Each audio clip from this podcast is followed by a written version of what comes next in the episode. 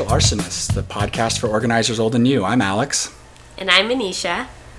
And uh, today we're really lucky to have a, a special guest, uh, Elizabeth Alcantar. Uh, apologies, I think we want to talk. We, we've we've kind of made people wait a really long time for this second episode. Yeah, well, technically our fourth episode, but yeah, our second episode with um, a guest, and it turns out that uh, organizers are pretty busy, guys. Like it's so hard to. not only for me me, Alex and I to get together and sit down and think about the next episode, but to even get guests on, it's been pretty insane. But 2018, new year, new me, new podcast ish. We're gonna make it happen and be a little bit more regular. We're really excited to get started. Um, again, definitely had some scheduling issues trying to get a. Turns out getting three organizers in a room to talk for an hour is basically impossible. Um, so, but uh, just a reminder about what this podcast is kind of about. Uh, we want to be centered on current events, but we're not going to be focused so much on the news or like the latest political, you know, thing out of Washington. Our goal is to talk about organizing and organizers and to get their stories and hopefully to learn how to be better at our own jobs as organizers and better um, i don't know how to basically to get better as students of organizing as like a craft and also you know to highlight some of the amazing work our friends and colleagues are doing around the around the country and really around the world i mean so we're always open to suggestions, I think, right, Anisha? Yeah, always open to suggestions. If there's something that you really want to hear us dive deep into, or if you know of a good um, person, organizer that you want us to interview, uh, please just shoot us a message on social media or on our email. Um, social media is. Uh, our, our Facebook social media is just Social Arsonist. Um, and our Twitter is our social arsonist pod, I believe. Is that right? Yeah, I believe all of our social media handles are at social arson pod. So uh, that should get you to all of our stuff, whether it be Twitter or Facebook. So please add us, reach out to us by messenger if you have a, if you have some, uh, you know, some thoughts on who we can have next, and we'll give you our email at the end of the episode, and all that data will be in the show notes uh, that we post too. So if you're ever lost and need help finding us, you can look in our uh, show notes. Also, I mean, if you're just only going to listen to this part of this episode, which I'd be really sad if you didn't listen to our guest. But if you were like, I just want to email this person this podcast right away, our email is social arsonist podcast at gmail.com. All right, do I have to do the boring legalese part now? Yep, that's uh, all you. Okay. So remember that both Anisha and I and our guests are generally working organizers and therefore have employers because we've got to make uh, you know make rent payments and stuff like that. So obviously, none of our conversation in the podcast should be construed as the opinions or positions of the orgs that employ us or our guests. Uh, basically, retweets don't mean endorsements. Um, and also, uh, it's a good reminder that a lot of our podcast is anecdotal. Just because you hear a story on the podcast doesn't mean it's about someone's current employer or organization um, unless they specify otherwise. Uh, does that cover it? Yeah, I think that's great. Let's get into this. Okay, so today's episode is going to be about proximity. Um, the inspiration for this episode came from a talk I recently went to um, at Into Action, which was a kind of an art space, a social justice art space in LA. Uh, Liz and I actually went before this talk. Uh, as, like we just like decided to do it on a, it was a Saturday, right? It was just a random like from mid morning to noon or something. Yeah.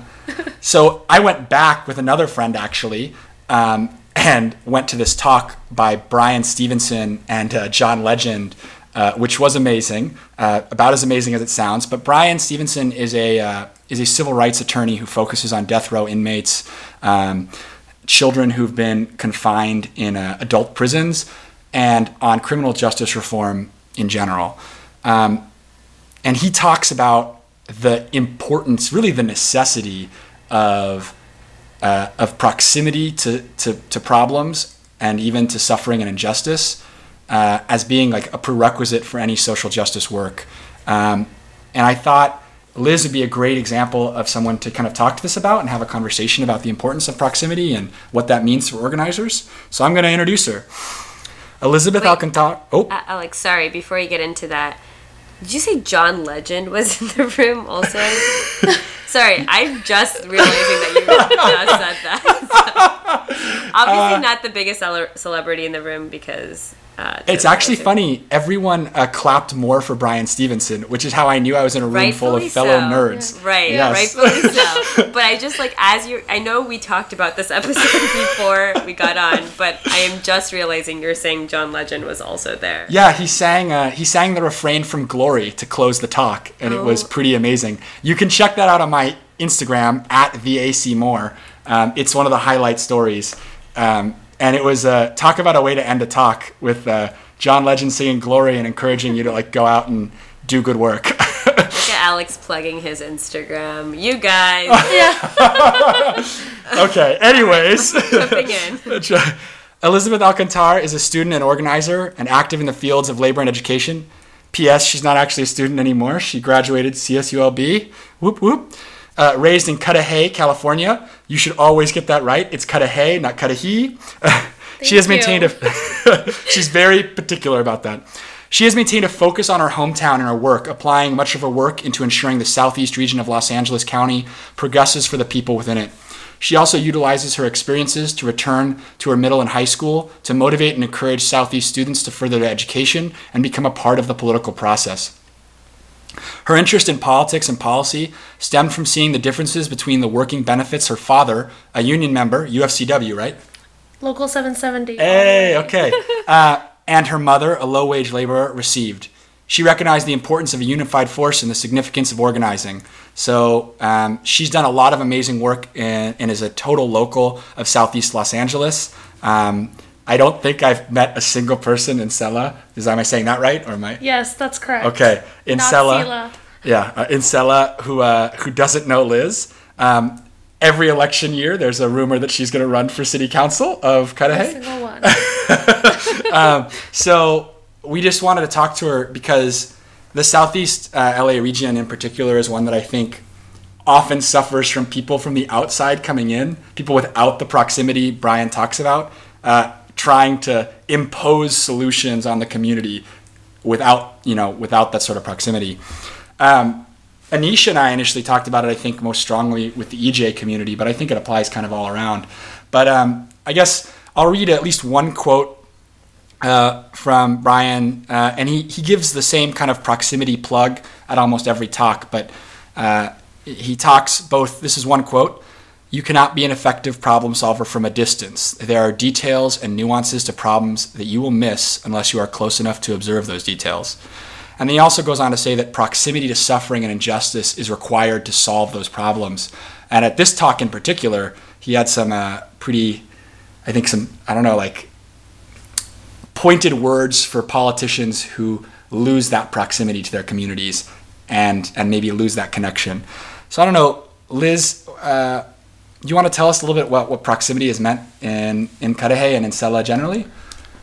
Sure. So I, I think this is, as you mentioned, such a fitting topic for the Southeast and, and a lot of the time for my work as well. Um, in the Southeast, we've had a lot of turmoil, scandal.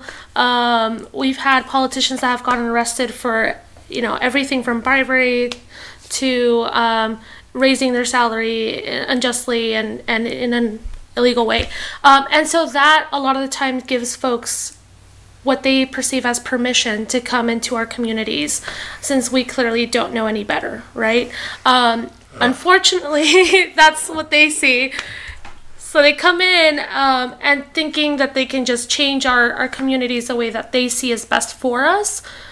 Unfortunately, sometimes we see that beat coming from the right. Um, we've seen these white supremacist groups come into Cudahy and Huntington Park and just frankly terrorize our communities. Uh, but then we also see it from the left in a very patronizing way, um, in that they feel we need certain policies that maybe aren't fitting to our community or that our folks still need more education on. And so I think that this quote is so fitting because it, it does come into if you don't live our experiences, then who are you to come into our community, knock on our doors, and tell us what we need?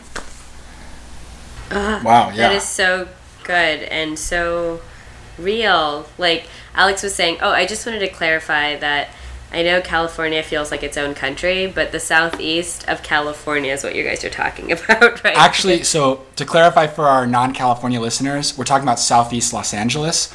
Los Angeles County and the Los Angeles metro area is like this massive, you know, it's huge. Um, and then Southeast LA, uh, for those who don't know a little bit about LA history, is pretty uh, under-resourced and underrepresented in the political process in LA historically. Um, Liz can talk a little bit more about that. Um, but yeah, Yeah, we uh, geographically we're stemming from right under East LA, um, all the way down until uh, like Southgate. Some folks consider Lynwood part of Southeast LA, uh, but we're for the most part along the Lower LA River. Um, demographically, we're 96 plus percent Latino, 49% immigrant, um, and monolingual. And so obviously our demographics are different than a lot of the country, but even a lot of LA. Uh, and so I think that that brings us specific needs that, again, aren't met through outsiders, really. That is so, yeah, that is so powerful. Alex and I were talking, as Alex mentioned, about the EJ issue, and I, I work specifically in the environmental world, and we definitely see this. Um, I see it more come from maybe because I deal more with like uh, progressive organizations, but I definitely hear at conferences often that um, a lot of EJ communities uh, or EJ organizations are really put off by bigger environmental organizations because of the same issue of coming into these um, communities and having this holier than thou attitude. Like, we know what's best for you, just listen, kind of thing. Um, and how, I have a question. How, how do you suggest larger organizations that don't have a ground presence, what are their first steps in um, righting this wrong? Yeah. So I I definitely see that same issue here, even within our like EJ issues. Um, just recently, we were dealing with Exide, which was this huge contaminant, or, or I should say, factory that was contaminating our communities with lead and just all sorts of um, pollutants.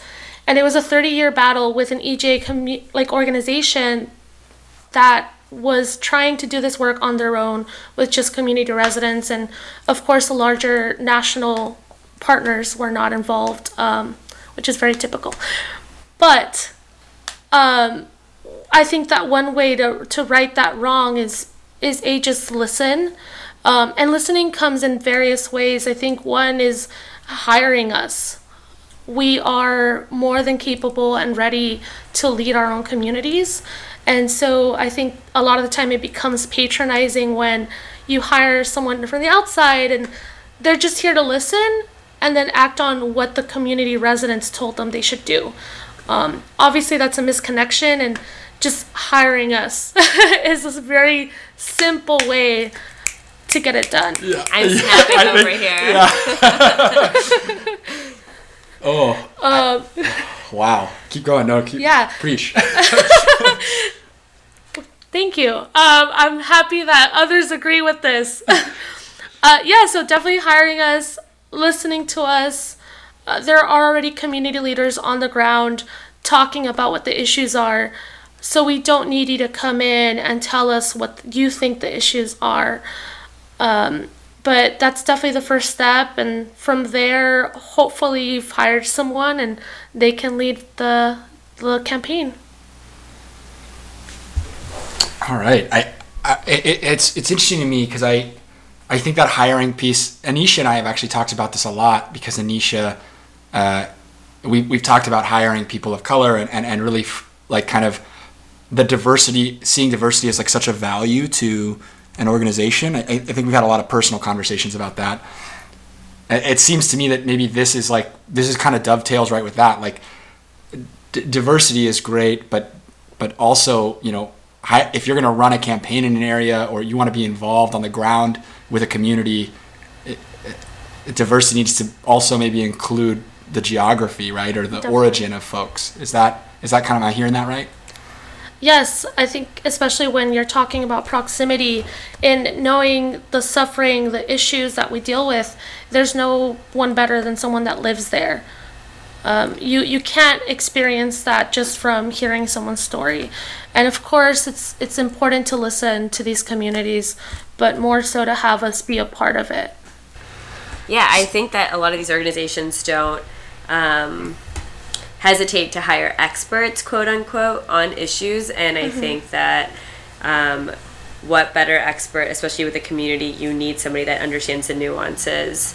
Um, and I mean, you are an expert of your community, and so I don't, I don't under, I personally don't understand the holdback in this situation. Um, but I just, I want to, hopefully, this episode is uh, resonates with other organizers and something that they can push from within in the organizations they're at and you know offer this as a solution saying that like you know we should be hiring organizers on the ground or people within the community who understand communities better this specific community better than our entire organization does Yeah, this so this brings up an interesting topic for me. So so I'm curious. So I, I you know I obviously come with less of an EJ background and more of a labor background, um, labor and political background, and it's interesting because I definitely have seen. Uh, with labor, it's a little bit more complicated, I think, because. Uh, I, I, you know, reps might not always, you know, reps might have this massive geographic area or, or whatever. But with politics, I, I do see a lot of, you know, you're right out, you're fresh out of college, you get hired for your first campaign, and then you're basically flown in or like airlift. It, it feels like almost airdropped in uh, to a community and expected to like get to know everybody, like get a volunteer list together and start like knocking doors. Um, and and I, I mean, this is almost we're gonna. I could take us down a whole side trail on how I think. Uh, if we, a real progressive campaign would, would hire people year round and not just like airdrop random strangers in Yeah. for the eight months before the election day, but Of course, right? yeah. but uh, you know, we might actually see a lot of communities uh, electoral character change if, if, if people were doing full time, you know, 365 day a year work um, on the ground in those communities, especially those communities like Central. I'm thinking like Central Valley, right, Yeah. or or some parts of the South or um, even the Midwest, right, where where purple areas, you know, you could say. Um, but I guess so. We, we talk about hiring. So in situations where maybe that door has closed, um, is there a right way to approach as an organizer a community that you're not from, but that you're being tasked or, or asked to organize within, or maybe you're interested in organizing within, right? Like, you know, um, maybe you don't come from, but you you know, we we may agree politically, right, that that an affordable housing ordinance needs to be passed, or or we need to we need to fight uh, you know, we need to fight for rent control of some sort or, or to repeal Costa Hawkins. But so how do I, how do you approach with sensitivity, I guess, or how do you engage with sensitivity?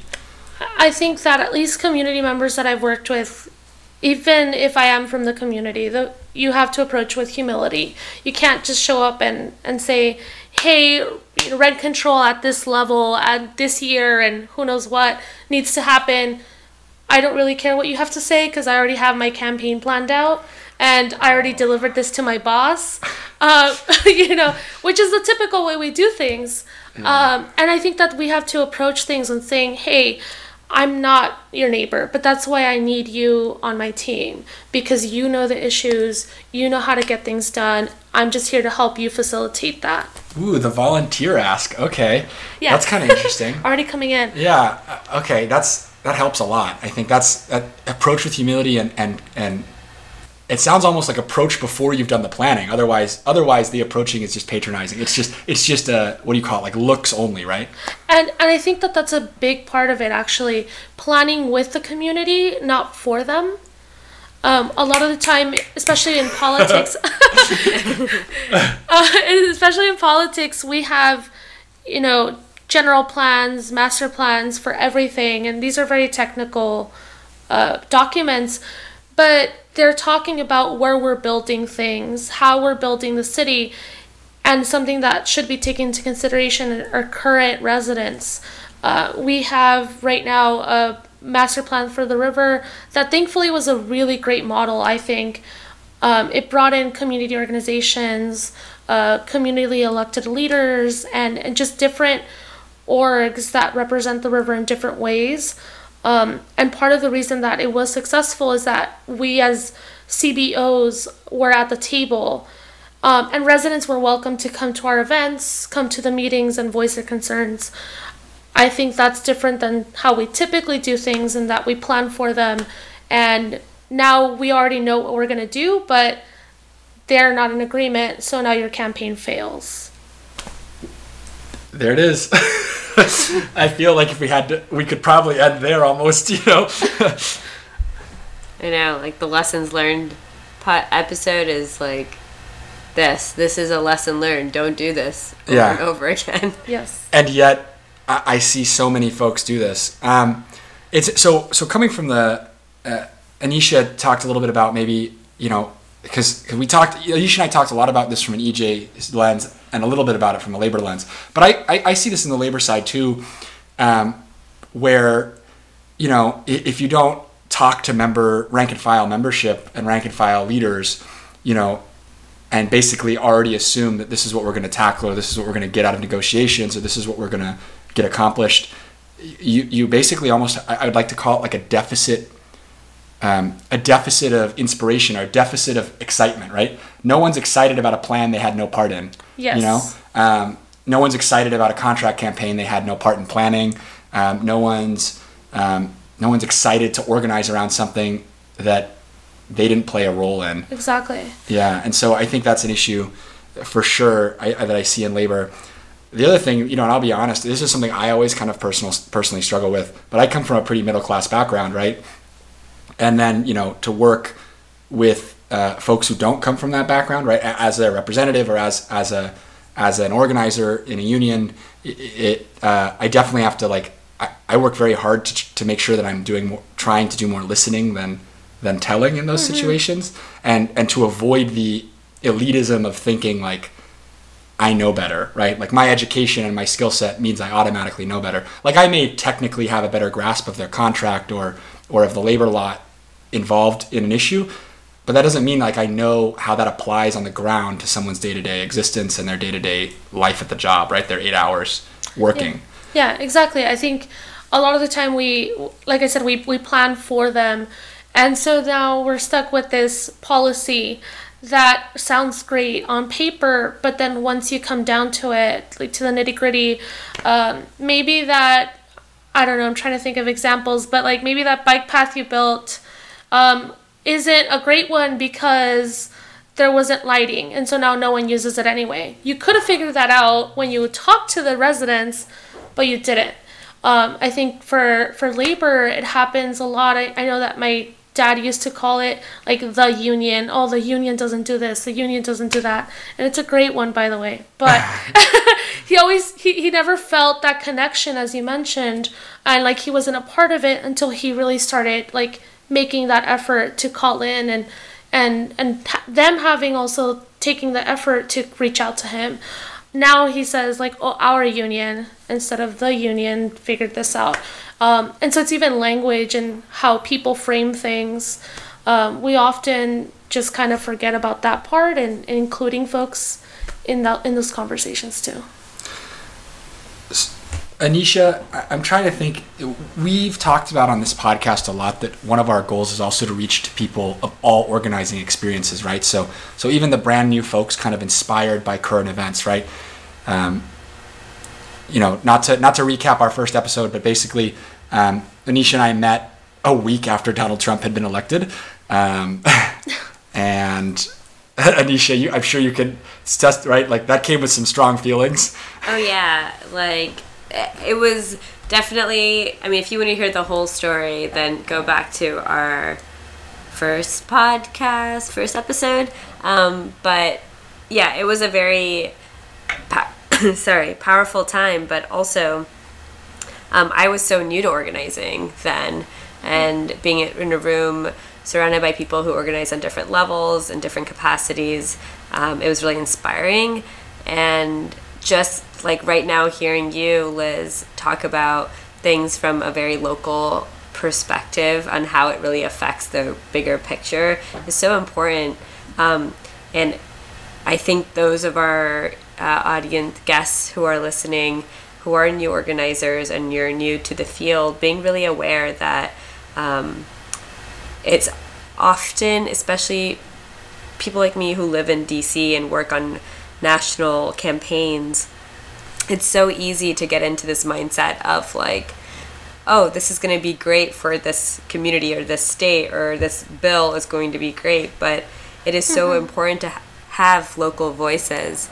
Um, and Liz, you're like basically solidifying this thought. And, you know, those of you who are going out and going back to work this week, you know, maybe bringing that perspective and really thinking about the work we're doing. Is it the most effective and the best for the community? I was almost thinking, so what do we so the brand new organizer, right? The person who just who just got involved because of in the last year, right, or year year plus, because of all this kind of intense, you know, because of the intense political moment we currently live in, right?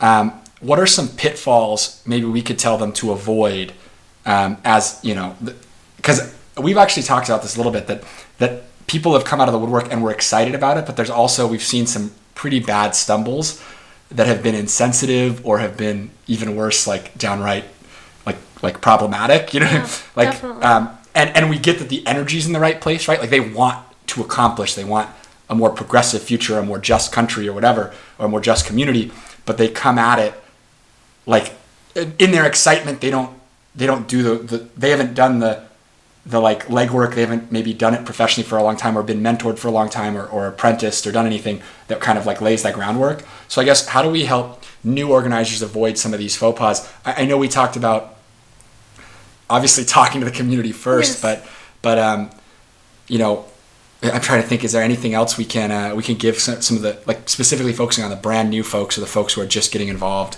because uh, of this political moment? Are, are there some like key things you should avoid doing uh, even small? I'm trying to think. Um, one of my biggest pet peeves with organizations that are trying to do work in the southeast is that everything is just in English. So oh, um, this is something that's really small, right? Yeah, but the nitty gritty. Real, real. yeah. If you're coming into a community that is 49% monolingual Spanish, so you even have it easy because you don't have all these sorts of different languages, just Spanish.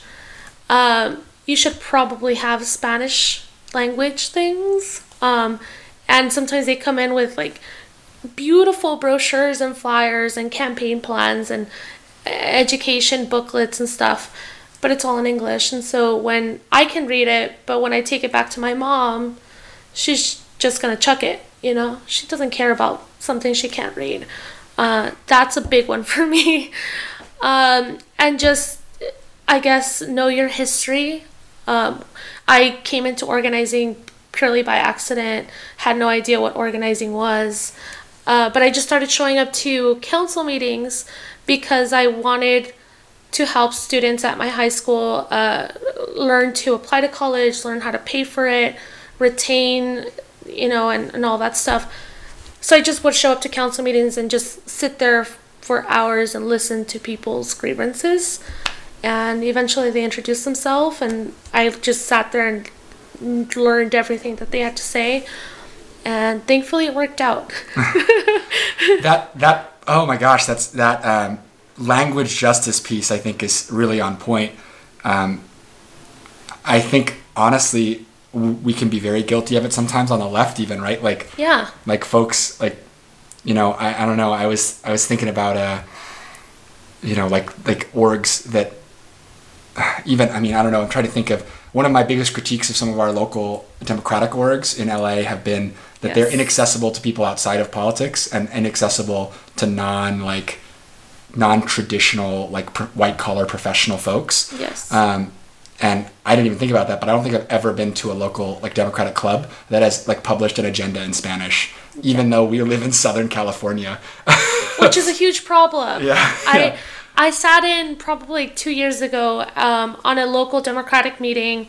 It was supposed to be this training for organizers, and one of the panels was specifically around speaking the language that you're, you know, you need to speak to talk to folks and get them to vote.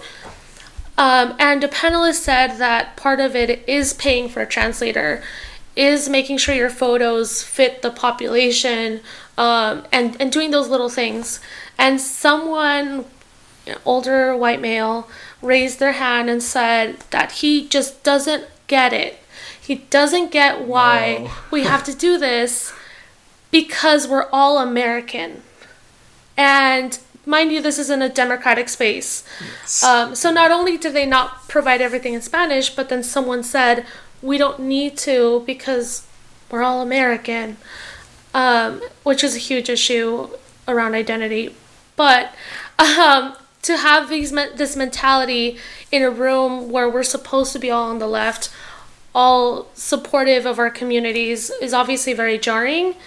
Um, but then thankfully other people did stand up and said like no uh, my community speaks these other languages uh, my community has a little armenia why would i not print things out in a language that they understand Yeah. um, Or and, like, why and would we you forget it so fracture much Our, yeah. Why would you we fracture- go ahead. Yeah. our the movement in this idea that everybody should be just like us? This is why we lose communities that Mm-hmm. sh- are traditionally allies. You know. Oh yeah, no, I can't imagine. You know, it was a. I can't imagine like. You, it's, I, I like I, you can see the difference in like our locals kind of or like our chapters. Like you know, I'll go to do some internal organizing work in like Oxnard, and like all our food service folks speak Spanish, and I'm even more comfortable perhaps in Spanish.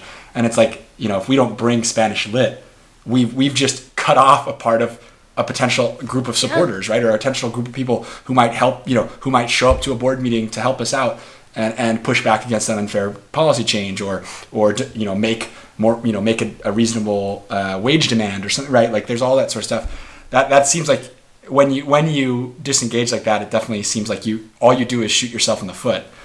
You know, um, wow, okay. Um, I'm trying to think. I, I, I, I really do, you know, I, I really do think that's a good one for new organizers that, that, that you should try and provide, you know, provide translation. And, and you know, to be fair, I, I understand the resource limitations, but then if you're working in a community like that, hopefully someone in your group also speaks Spanish already, right? if not then that's Yeah. probably an issue too Um, well, I think also on that, Alex, uh, a tip for new organizers is, um, or people that aren't don't even work for organizations, but you're doing local, just what you imagine organizing to be. Just like, I think one of the biggest things is asking questions and and actually listening to the answers. Uh, I think too often people ask the questions and then still go with, with the original agenda or are offended when the answer they hear is maybe uh, a little bit of a critique on them or what they think is best. Ooh. I think people often, um, especially new people in this space, actually all people in this space, um, we think that um, we want an answer before we ask the question. And I think it's really important, especially working with communities that we don't know everything in that community, that Yes. there needs to be a real listening and and being able to um, you know be open to the answers that you get even if they aren't what you want to hear even if they are i mean mul- there have been multiple meetings i've walked into when i first started that they're like oh you're with this organization. Is it it's an environmental organization? Oh yeah uh, like we know how you work with this community. And and my initial reaction is like oh no but i'm new. And like oh no we're working great. But instead i should be like you're right. I acknowledge that we've had maybe not been best in this space. Um, here's like what can we do? What can i do to help ease this relationship? How can i help? You know? That's a huge thing yes. I think that ties back a lot to the humility piece. And I, and I guess I want to tie this in locally to California too. There's been this big kind of fight around universal health care here in California, a policy I personally support, but I definitely think um, we're going to need to do some education for folks on this. You can't, you know, you can't just. It, it, some folks aren't there yet, right? We got we got to get them to to be there, and I think Liz's community in particular has been uh, there there have definitely been some folks who have come in from outside with with with not only the goal like maybe their initially stated goal is to educate but they are doing exactly what Anisha is talking about where they're not then listening to the answer and like adapting. They're just saying this is the right answer, period, and you should take it now. You know what I mean? I I don't know if you want to talk a little bit about some of your personal frustrations, and we can. We, I can move on if we want to. If you want to avoid it. I, I'm totally fine. Okay. Um, I was trying to figure out if I should keep it a little bit more vague or not, but let's just go for it. um, so I'm actually completely in support of universal health care, um, but there was this bill that was that was uh, passed in California, sorry, in the Senate, not in the Assembly, and so it didn't pass for the entire state. One assembly member, who's actually mine, held it up because he had concerns over the bill. Since then, it's become this huge issue for this group of folks that um, want to get it passed no matter what. And so now they're threatening a recall against our assembly member, um, who is someone that's brought so many resources to the region. As Alex mentioned, we you oftentimes get overlooked we don't have money, we don't have someone really looking over what our needs are, and this assembly member has actually really done a great job of doing that. He's actually the one that also put in the bill to support this Lower LA River plan that I talked about earlier. And so now we have this group of folks that are mostly from the outside coming into our communities and telling us that we should recall this person that has done a lot of great work for our communities because of one issue. That's a whole other topic, but um, I think it brings a big point to tell us like, who are you to tell us that all these, these things he's done are not enough because you're not happy from the west side. yeah, that's the key piece I think I found most interesting about Liz's analysis on this uh, because we've obviously talked about it outside of the podcast, but her frustration was that it, it's not even like the opposition has sprung up organically in this person's own district. It's like people are kind of like almost like, you know, driving in, doing the work there, and then driving back home to their place on the west side, you know, or or in their downtown loft, and it's like that's not again like you're you're you're missing the you're missing the opportunity. The real opportunity is probably to educate. I think it's totally legitimate organizing technique to educate his district residents, and then and then have local district residents be like, no, we think universal health care would be best for us, and we're going to push you as our elected representative to do it. You know what I mean? Or, or but it, it definitely feels like you're miss you're turning some people off your message by just coming in and telling residents you need to get rid of this person instead of yeah like it, it, you're missing the education piece that you could have had. You're missing the collaborative community piece you could have had.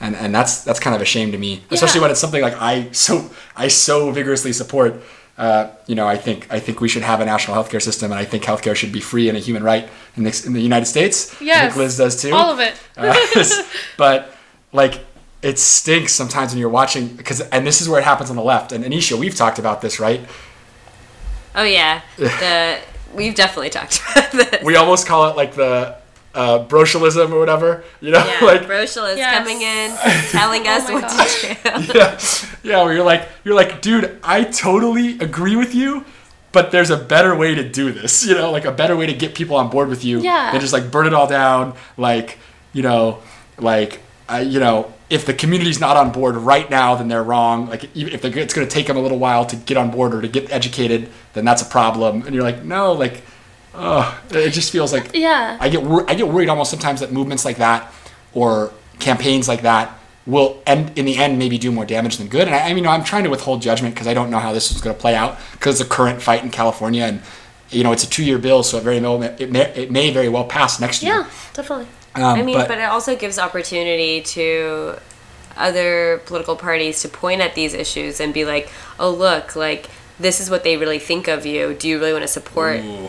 You know, this is a. I mean, if I was on the other side, this is definitely an opportunity that I would use. That like, is your voice actually being heard? We actually care about what you have to say, even if your their interest isn't actually in our best interest. This gives you opportunity to pit people against each other, and I think that especially the brocialist world needs to be very careful on how they. Um, come in and think that they are doing when they when you think you're doing the right thing the way you do it is doing it in a sensitive way is so important especially if you're not from that place. oh yes, Like, talk to us. Yeah. Well, I think we should uh, start wrapping it up now. Um, thank you so much, Liz, for coming and and uh, talking to us and talking to us about proximity. Uh, I think this is a great reminder to organizers old and new that if you're going to be working in a neighborhood or community or city you're not from, um, you need to do so with humility and with um, and with a sensitive and cautious approach. Um, and hire get your organization to hire people within that community yes. to lead that work. Yeah. Yes. Yeah. And, and whether you're in labor, community organizing, or political organizing, um, that is something that will benefit you across the board. Uh, in labor, we often talk about that the best messenger for the union is the rank and file union member who believes in it. And I think that's super important. Um, and I think the same applies, right, for the best messenger for changing an intersection in a community is someone who lives near that intersection, right? Or, Yeah. you know, and political organizing, same thing. all of it. it. It all comes down to who's actually seen it and felt it, experienced it, and hopefully we get a lot more of that. People start getting hired locally in the future with this more progressive view of how things should work. Yeah, totally. And um, I would like to make another plug just because it's been so inspirational hearing you, Liz, talk about um, your community. I would love to hear other people's stories. Maybe if you want to share it on social media or email us about a project or a campaign or something you've worked on. Um, and and it being successful because you've been really um, careful and considerate in working with communities. Um, I would love to hear how other people have done this too, uh, because it's too often that we hear about all of the bad things organizations have done, and I would love to hear like, oh, actually, we did it really well. It worked out great here. This is something we worked on. Um, I think that'd be really cool to read about. Yeah, please, someone tweet us tweet us examples of it done right, uh, and I, I think that's the way I learned best. Right, is seeing seeing organizing done well, um, and organizing you know with the proximity to the problem and proximity to the community that's experiencing the problem or the injustice. Uh, I, so if yeah, definitely. Um, I think we're gonna call it then. Uh, Yeah. Thank you for joining us, everybody. Thank you, Liz, so much too. You're a rock star, and we appreciate you. Uh, just a quick, uh, uh, Anisha and I plan on trying to get uh, about an episode a month out there. So please keep your eye out on our social media and on our, uh, subscribe to our podcast on iTunes and on uh, that Google. It's the Google Store, right? I- I don't have a I don't have an Android phone. Does anyone here have an Android phone? No. It's the Google Play Store, I think. Clearly, we're all iPhone people here. Okay, so we probably need some proximity to an Android user in order to best make sure our podcast works on an Android phone. and we and we may. I, it works on the Android phones because my friends who have Androids have told me that it works. So. Right. Um, but also, uh, we may surprise you. We might put out an episode sooner than a month to just check in. And if we, if you haven't heard from us in a while, and you're like, you know what, I miss you guys, tweet at us or Facebook us and tell us that. Definitely. And please also, uh, we need episode suggestions. So hit us up on email or social media. If you know someone who we should talk to, um, we're always looking for organizers whose stories we can tell and whose experiences we can learn from. Awesome. Well, thank you, Liz, and thank you, everybody. Till next time. Till next time.